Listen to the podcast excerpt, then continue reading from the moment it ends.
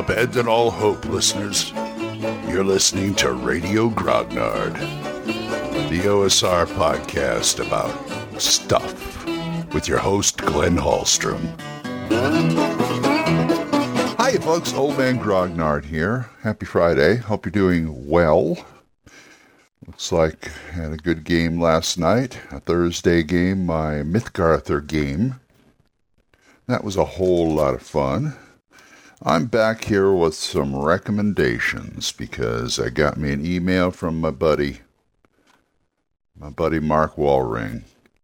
And this is a while back. For a while, he was, this is interesting. For a while, he was getting out of the hobby because he couldn't find anybody to play at his table, play with and he didn't think roll 20 was going to get it and he lives in a remote area and all that kind of good stuff and or rather bad stuff but anyway he managed to find a couple people who wanted to play on roll 20 so i guess better nothing so he decided to use blueholme which is interesting. I'm kind of paraphrasing his email right here because I want to get to the gist of it. He was going to do Curse of Strahd, but he decided to run the Blueholme game instead he asks me, well, let me let me quote this. I would like to ask you what are some modules or short adventures you could recommend to get some teeth into. I've thought of In Search of the Unknown and Keep of the Borderlands as I've been wanting to try out those for some time, although I've been told Borderlands can be a meat grinder if not planned properly. More so on the players planning on which cave they choose first to purge.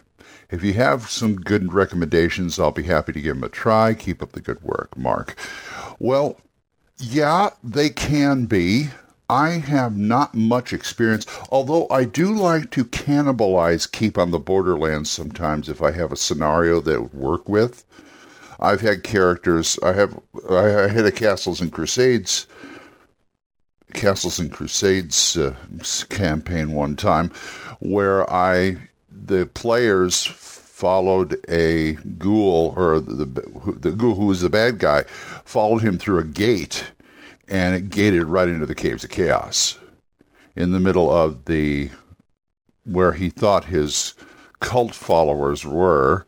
But that was many, many. That was like a decade ago because you know he's undead; he doesn't die. So he assumed they would still be there. Well, he found out that they're they were they were killed off a long, 10 years ago and bandits took over. And so he walked right into a, like a bandit camp in the middle of Caves of Chaos and they had to deal with that. So the, I like to use the Caves of Chaos for things. I tended to use it piecemeal. I've never taken the module, okay, let's play the module. Okay, let's go to the caves, you know, that kind of thing. But I've never done that. I probably would not recommend it for like the first outing, maybe the second or third. And as far as as far as a good one to just like grab them, an introductory module, I do have a few recommendations. I first of all, let's let's get this out of the way. These are introductory modules. Sometimes they're one of those. See, one of the things I I, I have a hard time with. I've never really completely read B one because it's just I know what it's for, and I know what Gary was trying to do, or they were trying to do with it. But it just, even to a certain extent, keep on the Borderlands. It just drives, drives me crazy. Okay, this is the way you do this. This is the way you do. I know that. I know. I know it wasn't written for me, the experience gamer. I understand that, but it's like, ah, just get on with it. You know that kind of thing. So let me give you a few alternatives here these are very fairly inexpensive, and you can get PDFs of them. So, first of all, I would recommend my friend Lloyd Metcalf, who runs Fail Squad Games. He came out with one for levels one to three called "Those Damn Goblins," and all it is is a feud between a goblin camp and this village because the goblins don't want the villagers there. I guess they were the, the, the goblins have been there for quite a while, and the and they don't want the villagers there, so they decided to dam the river, and you have to go out and deal with it. They have to deal with it. You're dealing with goblins, but they're very clever goblins. So you've got some kind of pushback on that. You got some kind of, you know, involvement in that. And so there's that one. That's very good. You can find that on Drive-Thru RPG for eight bucks for a PDF. If you go to the Fail Squad Games, Fail Squad Games website, you can get it for thirteen dollars in print.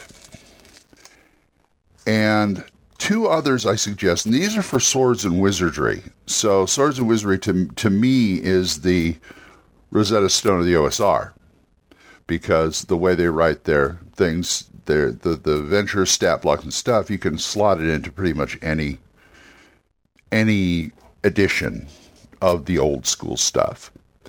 So I would suggest using Swords and Wizardry stuff. The the two I want to suggest is Grimmsgate, which is an introductory module, and it was written by Matt Finch. It was it's very good. I use it for demos sometimes for Swords and Wizardry Light. You can find that at Drive-Thru RPG for about five bucks, four ninety nine for the PDF. If you go to the Frog God site, it's four ninety nine for the print. And the other one is called MCMLXXV, which I mean, uh, which is pretty much Roman numerals, I believe, for 1975. And this is Bill Webb's introductory module to Swords and Wizardry, which is also very good.